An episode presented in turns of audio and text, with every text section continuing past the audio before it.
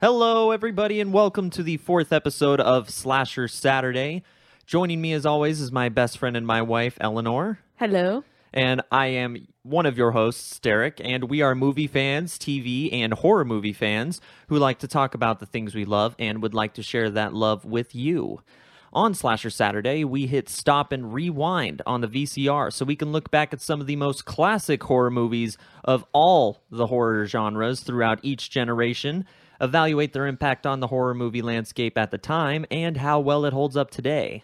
This week's episode, of course, is the 1984 Wes Craven film A Nightmare on Elm Street. Now, this movie was a film that I was introduced to pretty young as a kid, maybe when I was like six or seven. I wasn't necessarily sheltered from horror movies ever, so I was actually introduced to this movie a little bit after Scream and Halloween, H2O, and uh, I think actually Jason X I saw before A Nightmare on Elm Street, but this was a movie that when I saw the trailer, uh, it actually scared me, specifically the bathtub scene where the hand is coming out between the girl's legs in the bathtub and uh, that was something that was different than Jason and Halloween and Scream. So I was a little skeptical at first going into this movie, but uh, ever since I saw it, I watched all of the sequels and I've loved Freddy Krueger and most of the Nightmare on Elm Street movies ever since. And Eleanor, when was the first time you saw this movie? Well, I believe you're the one who showed it to me the first time. Okay. so early in our relationship, probably. So Yeah. about six years ago. Probably, yeah, I would say probably around that time. Um, I had not ever really been exposed to horror movies as a child. I was more sheltered from them. I think the most uh, horror, I guess, quote unquote, and that's very loose, I would say, for movies that my family really watched were apocalyptic movies, and those horrified me as a child. So Yeah, there was a big time where the apocalyptic genre was the genre of horror movies. Right, and I was horrified.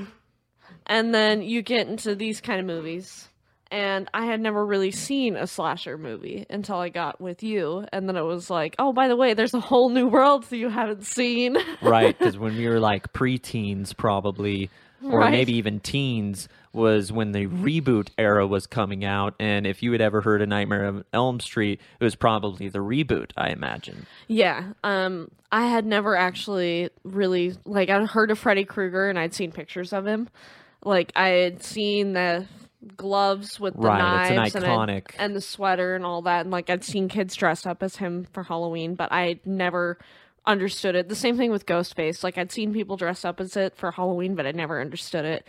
But when I saw this movie, uh it freaked me out, I would say, because dreaming you would really hope is something that's secure to you and is something that is like kind of sacred that you're not really gonna have something just pop up that can kill you. You always assume when you're asleep you can wake up and you're safe again. And it's something that's inevitable as well. Something that's part of daily life is sleep. right, exactly. It's not something you can really avoid. I think Safe and sound in bed while not so safe. I'm pretty sure I may be wrong on this, but the average human can only survive 11 days without sleep. it's something like that. yeah. Yeah. I think it's 11 days without sleep. I, at least that's what Bear Grylls told me. and Bear Grylls is never wrong. no, never. All right, guys. So, A Nightmare on Elm Street is a 1984 American horror film directed and written by Wes Craven. The film features John Saxon, Heather Le- Langenkamp, Renee Blakley, Amanda Weiss, uh, Zhu Ju Garcia. I, am Not I'm- sure. I'm not sure, but we'll just put both pronunciations up there. I apologize in advance. Robert Englund and Johnny Depp. This is actually his first feature film debut. Introducing Johnny Depp. Yeah, yes. because And- he was a young teeny bopper and they needed a young, handsome man for the film. right, and of course, Robert Englund got the last credit officially when the movie came out. It was Robert Englund as Fred Krueger, I believe. I believe And so, yeah. Heather Langenkamp, I was so surprised when she wasn't the first name. no, the first one is the dad. Right, which of course he's a big actor and he's a much bigger actor than Heather Langenkamp at the time, but I was surprised that she was at number three. Right. When I felt like she was kind of the star of this franchise. She, uh, yeah, definitely. ways. She's your Laurie Strode, if you will. a little bit. Yeah, definitely. Uh, this movie is set in the fictional win- Midwesterner. Te- the Midwestern. Midwestern town of Springwood, Ohio. And the plot revolves around several teenagers being terrorized in their nightmares by the ghost of a child murderer named Freddy Krueger. Craven produced a Nightmare on Elm Street on an estimated budget of just 1.8 million, and the film earned back its production costs in 3 days, the first 3 days of release. which was huge for horror movies at the time. Yes, and huge for New Line Cinemas as well. The horror movie genre was kind of running stale at the time, where a lot of the Halloween movie sequels that were coming out weren't as satisfying and weren't as big a hits at the box office. Same with Friday the 13th, where a lot of the sequels were kind of running dry, and the slasher genre at the time was a little bit dry, with a lot of just stalking the babysitter type movies. Right, and this and kind of revived it. A bunch of Halloween clones. Right, and this kind of revived it. This film grossed 25.5 million at the United States box office. A Nightmare on Elm Street has become one of the most popular entries in the horror genre, and the film's villain, Freddy Krueger, has become one of the most well-recognized villains in cinema history. Both critics and Craven have mentioned that the film owes some of its success to John Carpenter's Halloween, which came out in 1978, which was hugely influential in spawning a long line of slasher films, just like you were saying, and originating originating many cliches found in low-budget horror films in the 1980s and 1990s. In 2021, the film was selected for preservation in the United States National Film Registry by the Library of Congress as being quote-unquote culturally, historically, or aesthetically significant. I heard you have a fun fact for us based upon history.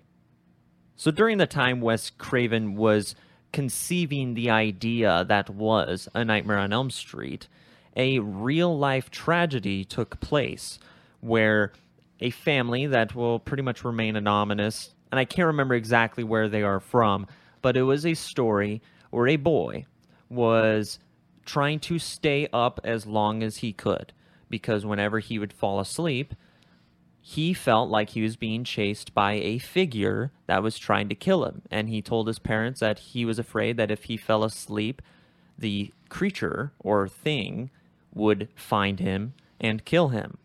And he I believe he ended up staying staying up for around 11 days at one point. And when he finally did fall asleep, the parents were relieved, of course, because their boy was finally able to fall asleep and hopefully feel a lot better when he woke up. Unfortunately, for some reason, he screamed in the middle of the night, and when the parents got to his bed, they found their boy had passed away. And when Wes Craven heard that, he obviously thought about what that must mean and what that boy must have been going through and decided to use it as a part of the movie, as well as the Elm Street part of it, Eleanor. Yes. So if you didn't, if you aren't aware, um, for anyone who doesn't live in the United States, we had a president, the 35th president of the United States, John F. Kennedy, was actually murdered on November 22nd, 1963, and he was actually murdered on Elm Street in Dealey Plaza.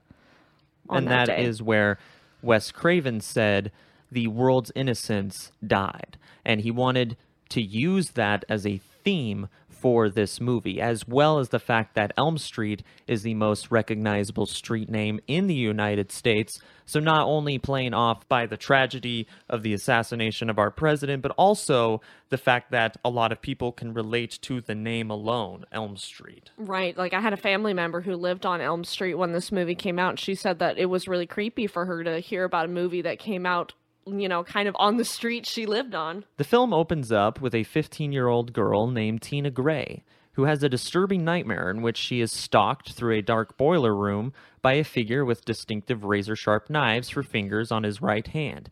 And if you haven't seen it at this point in the movie, you've certainly heard it. The scream. Oh, yeah, it's so creepy. if you got surround sound on or you're wearing headphones, It's like it's definitely gonna chalkboard. yeah, it's gonna make you cringe, make you kind of look away from the movie. You're just like, oh god, I feel that in my brain.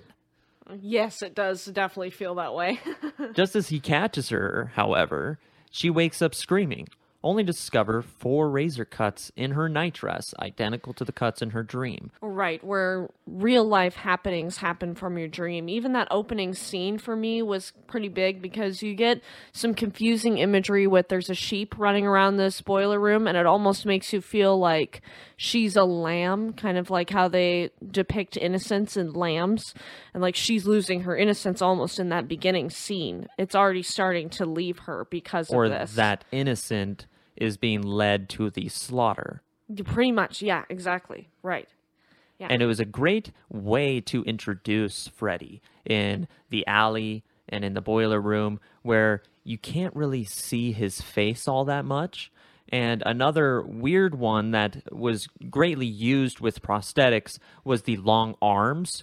And doing a little bit of research into this film, I guess Plastic Man from the DC Comics universe was one of the inspirations for Freddy's nightmare sequences, where he's able to extend his limbs in various ways. And I thought that was really interesting. Can we just take a minute and talk about Freddy's look too? Because this first opening scene is where we really get to see it. I mean, his razor blade hands apparently were based upon a fear of cats from being scratched by cats by Wes Craven Right. as a child. And he was also staying up and watching infomercials that were at the time and as well as the early 2000s selling knives late at night. And obviously knives are huge into the slasher genre, so that was another part of it was like okay, this killer's got to have a knife, but what if we use an animal that actually scares me? Kind of like Batman using bats to scare his own victims. Right. And then the hat was kind of based upon a drunken neighbor that used to watch Wes Craven, which is creepy as hell. that You'd have a drunk neighbor watching you with that fedora. it was either a neighbor or a homeless guy in the neighborhood, one of the two, but he was wearing a hat like that and staring at Wes Craven's house in the dark, and you can't really get a good look at him, obviously, in the dark. And that is part of the reason why, in a lot of this movie, which Freddy is not prominent in this movie, I believe he's only got like seven minutes of screen time.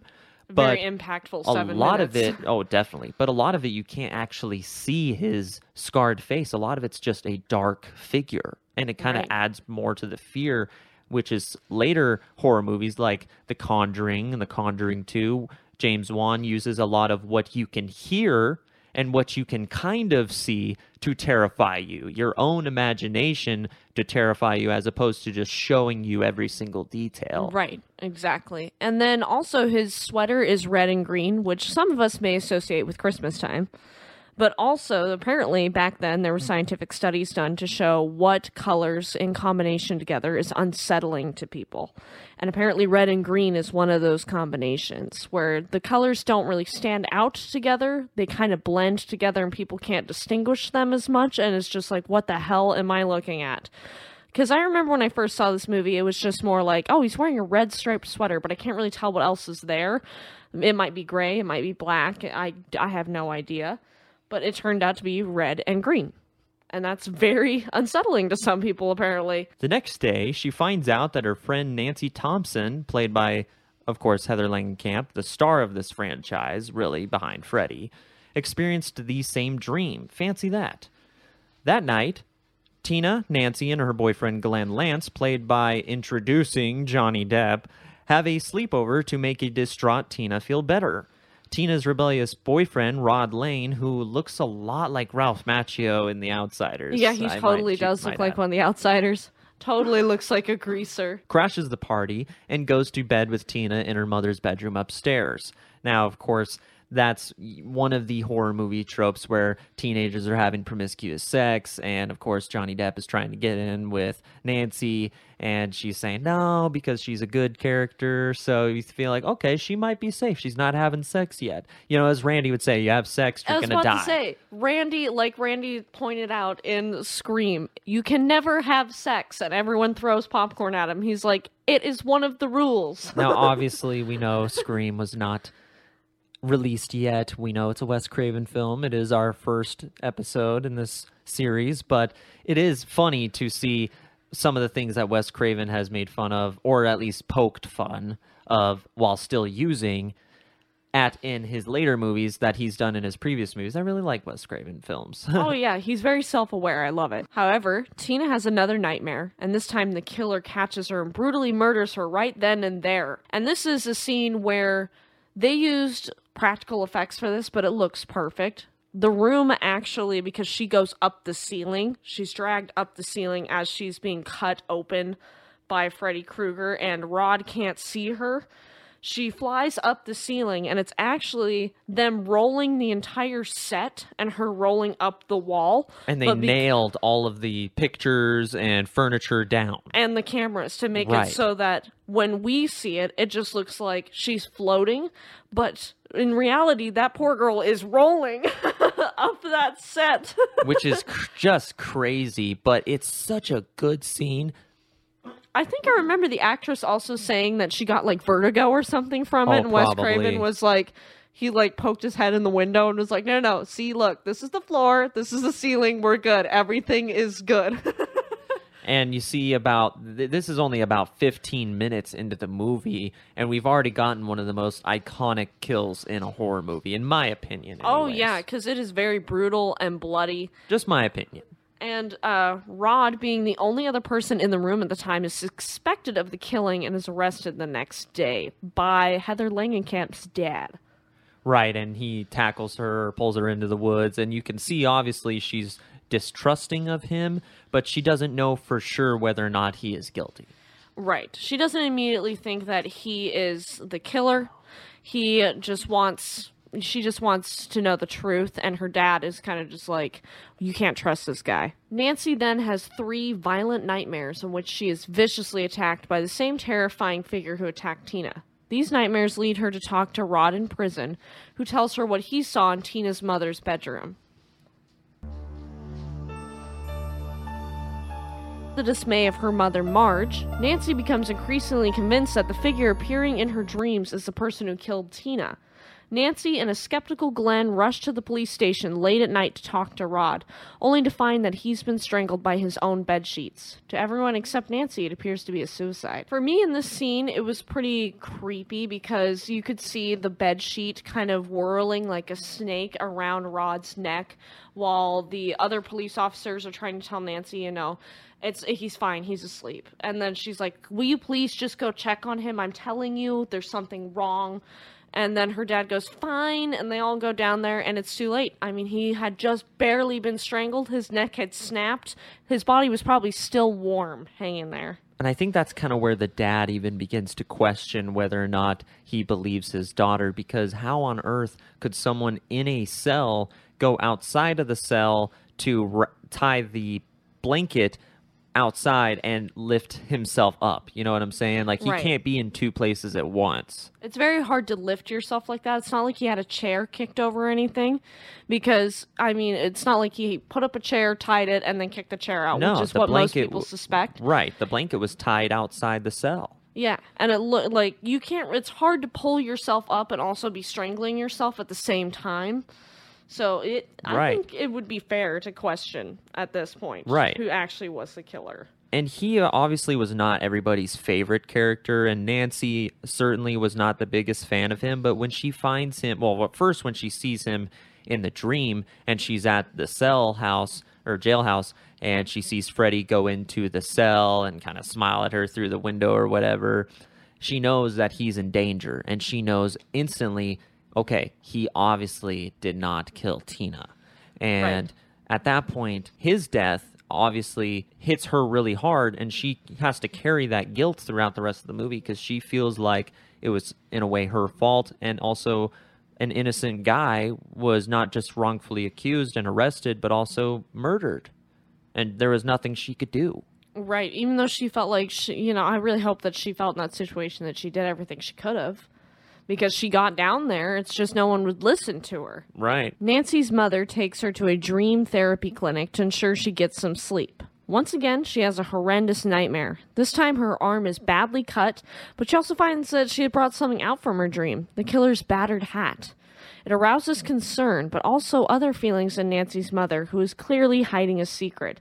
She also has a Right. lock of like white hair at this point, and uh, when you are in this sleep clinic, like the doctor's like, I've never seen anyone's readings go this off the chart. I don't Right, know what's going on. I don't remember the exact numbers by any means. It was like so- 20, 30, 35, and it was going and, up. and, they said normal sleep was, was like, like a 10. yeah, something like that. And she was like three or four times past that, so they knew right there. Okay, she's asleep, and she's not making any of this up.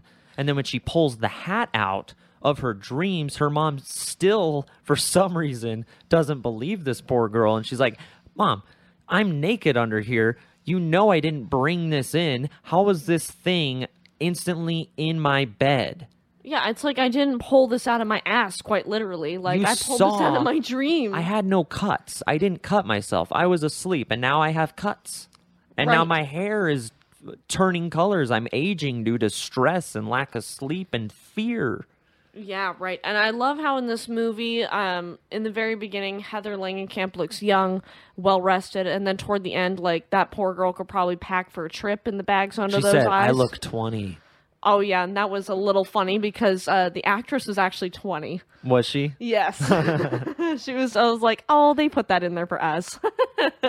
But yeah, she did look like 2022 because of all the fear that she had went through. Poor girl. Yeah, she looked like a typical millennial working 12 hour shifts every day. Like, poor girl. And eventually, Marge, whose drinking habits have increased at their highest point at this point in the movie, reveals to Nancy that the owner of the hat and the killer was a man named Freddy Krueger, a child murderer who killed at least 20 children over a decade earlier. Furious, vengeful parents burned him alive in his boiler room hideout when he was released from prison on a technicality. Now, it appears he is manipulating the dreams of their children to exact his revenge from beyond the grave. Nancy's mother, however, reassures that Nancy that Krueger can't hurt anyone, pulling Krueger's knife glove from a hiding place in the furnace as a visual aid. Yeah, so what did you think about that scene where Nancy comes home, "Mother!" Oh, and my child talked to me like that. I swear to God.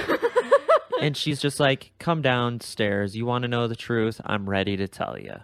Oh, the, the mom at this point, I think, was the most sympathy I could have felt toward her throughout any point in this film. Because other than that, I just kind of saw her as a drunk and just kind of not really doing much, momming. And that's when you get the whole origin story of Freddy Krueger and what he did in his life prior.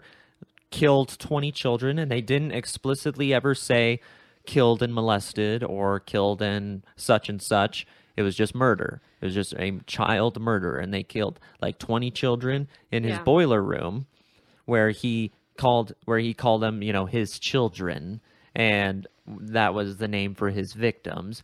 And of course, he got let off by a technicality because someone didn't sign a paper. Oh, I love that line that she gave. What was it exactly? she is the um, Nancy asks her, "So did they did they get him? Did they do anything?" And she said, "Well, the lawyers got fat, and the judge got famous, but unfortunately, he got away because they didn't sign the search warrant correctly." At the right time, in yeah, the right exactly. place. And it was like that is something that would totally happen in real life's legal system it has happened and it is very frustrating so it does make this feel a lot more real world And it was like it kind of reminded me of like Haddonfield with Michael Myers, but Springsfield gathered together and hunted Krueger down to his boiler room where he'd been taking quote unquote his children and surrounded the building with fire and a trail out the door and set it on fire and they all watched it as it burned.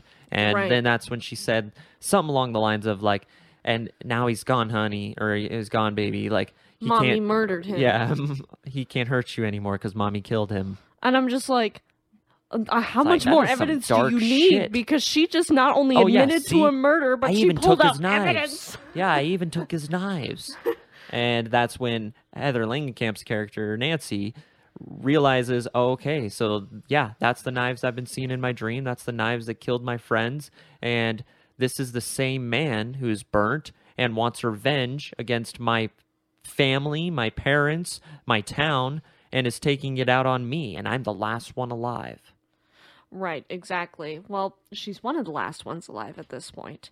Nancy devises a plan with Glenn to catch Krueger, but Glenn succumbs to sleep and is viciously killed by being sucked into his bed and shot back up in a fountain of blood. Now, this is another one of those situations where they use the room that turns upside down and they shot that geyser of blood back out toward the ceiling, and it looks gruesome. And it actually did take a couple of shots. There was one time where all of the equipment was drenched and ruined. Oh no. Yeah, so that was a big scene to film, but the way it came out is just perfect. I mean, it is so iconic. There's nothing like it. Yeah, right. If you like, that's probably one of the main scenes that I pull away from this movie and think about for a long time. Is it a little over the top? Absolutely. But that's what Freddy Krueger is. Even No, in the was- oh. first even in the first scene with Freddy, which the humor was definitely dialed back, you know, it wasn't at the point of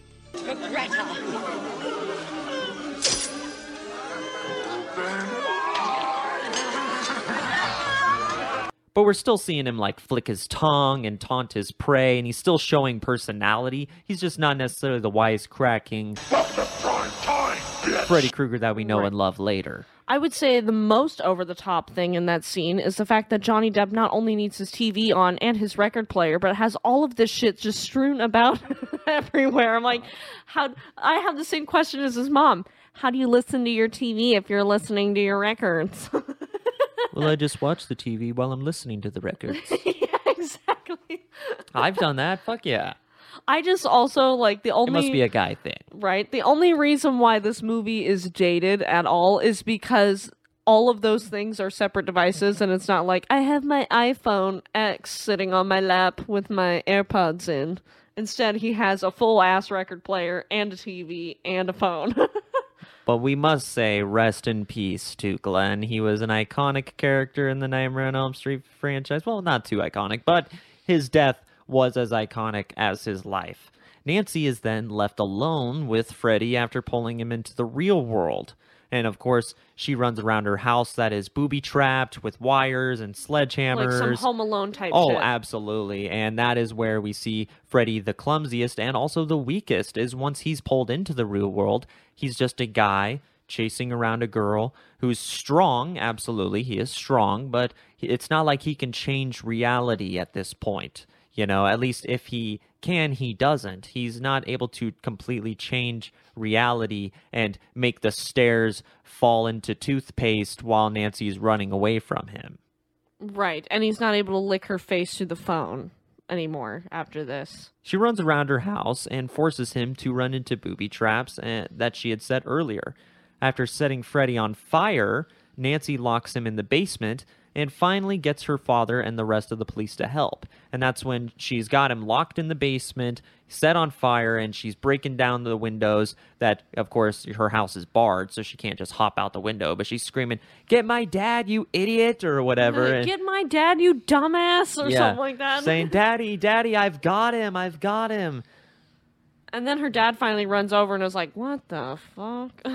Because the house there's smoke pouring out everywhere. At that There's- point, it's like, um, you should have been over there five minutes ago. After discovering that Freddy has escaped and that fiery footsteps lead upstairs, Nancy and her father, Donald Thompson, a police lieutenant, witness Freddy smothering Marge with his flaming body, disappearing to leave her corpse to sink into the bed. And I mean, her corpse is like it's charred. It, looked, and the not only was her body charred, but we saw her mattress kind of disappear and go from It's like a gate to hell with lightning shooting everywhere. It was her almost like sheets watching. turned into a cloud. Yeah, it was like almost like watching the Undertaker come out during his intro with like the smoke machine and the lightning. Like it looked a lot like that. Yeah, or and then like her body's just disappearing. in Beetlejuice, where uh, the guy is reading out of the book and the married couple is summoned, and then they start aging, and then they fall into the floor. It kind of Yeah. reminded me a little bit of Beetlejuice, like that. It was obviously great prosthetics, but yeah,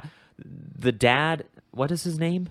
Donald Thompson. and of course Nancy witness his ex-wife and her mom just kind of fall into the abyss through the bed. And she finally asks him, Do you believe me now? And he hugs her, doesn't really say anything, and leaves the room. And after sending her father away, Nancy faces Krueger on her own and succeeds in destroying him by turning her back on him and draining him of all the energy she gave him. And that is, of course, when she turns her back and she says, I have I am taking back all the energy I gave you. At this point, she knows that the more I am afraid, the more I fear him, and the more attention I give him, the weaker, or sorry, the stronger he becomes. Right. So the less energy she gives him, the less fear, the weaker he'll become. Right. And he lunges at Nancy right into the back as she's going for the door, and, And he disappears. He disappears. The scene shifts to the next morning, where it is revealed that everything was a dream as Nancy gets in a car with Glenn and the rest of her friends on their way to school. Nancy realizes that she's still trapped in the dream as Freddy possesses the car just as she gets in, meaning the hood of the uh, the convertible top comes down on it and it's red and green like a sweater. And then it locks, the windows roll up, and the car drives away with Nancy screaming for her mother and Marge being pulled through the door window by Freddy's clawed hand and is being presumably killed.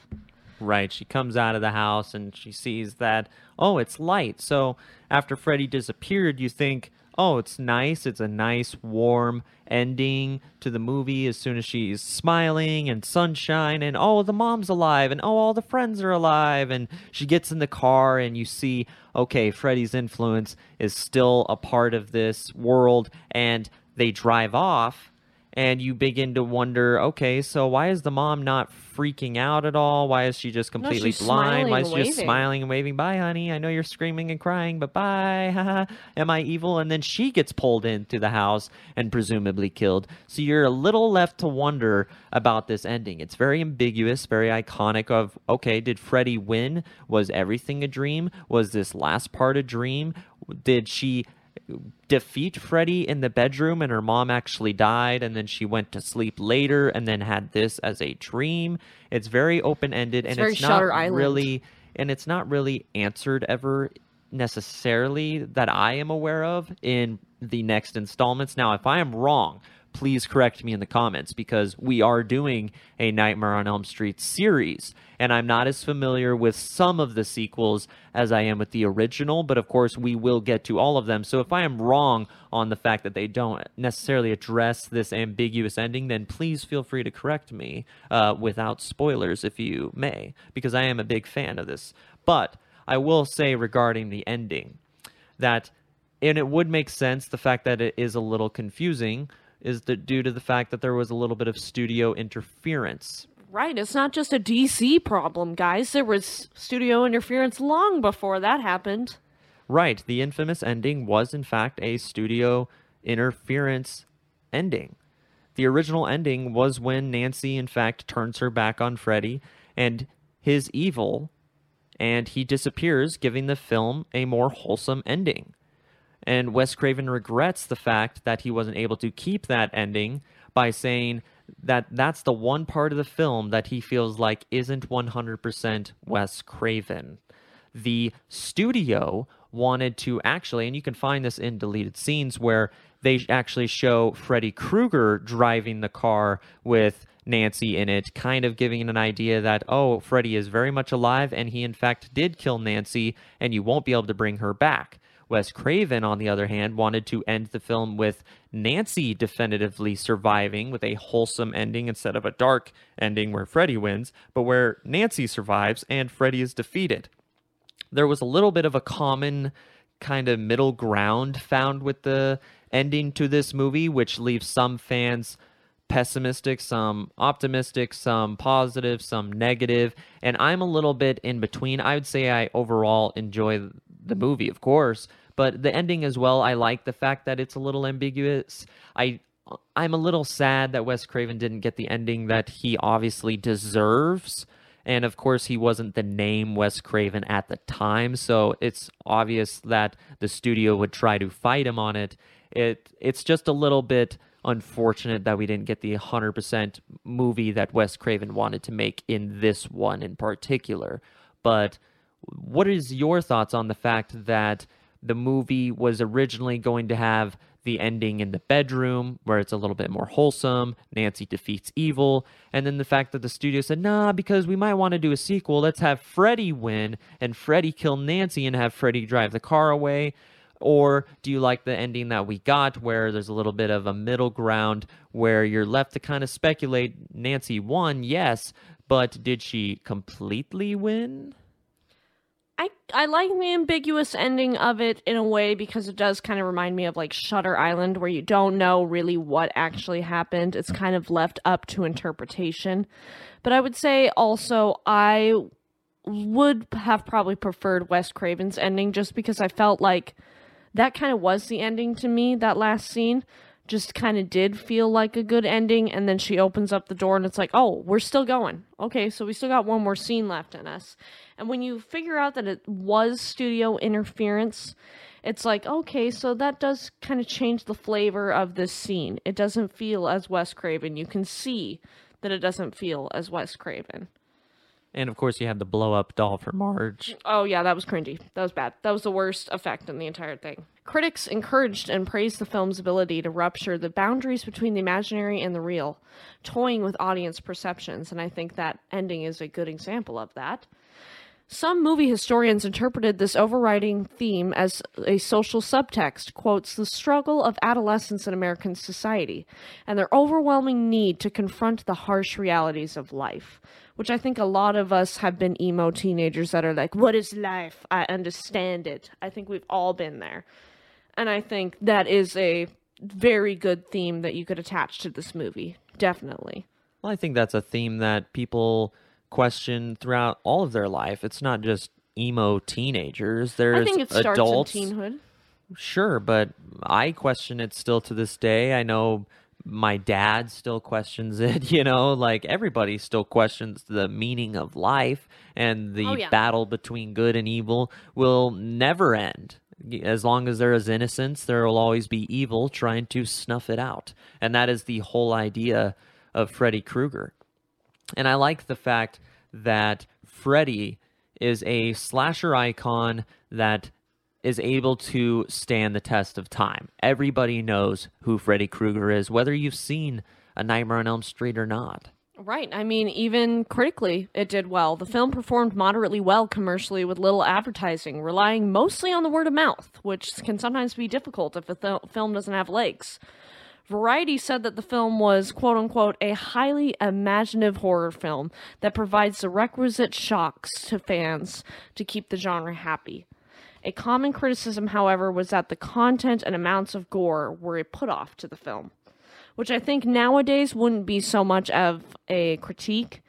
I just think back then the standards for gore were probably different than they are now. Absolutely. It pretty much changes every few years, in fact, especially in the 80s, where there you look at the Friday the 13th movies, for example, some are extremely gory and graphic, and some of them are a little more restrained.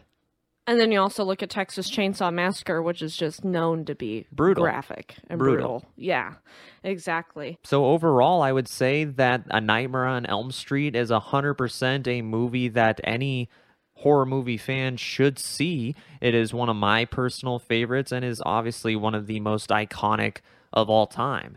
It is a character I'd very much like to see in a revival of some sort, preferably not necessarily a reboot. I would love to see Robert Englund back. Of course, there has been a little bit of rumors and a little bit of speculation, and we'll obviously cover that here on a video on Speed Force Media.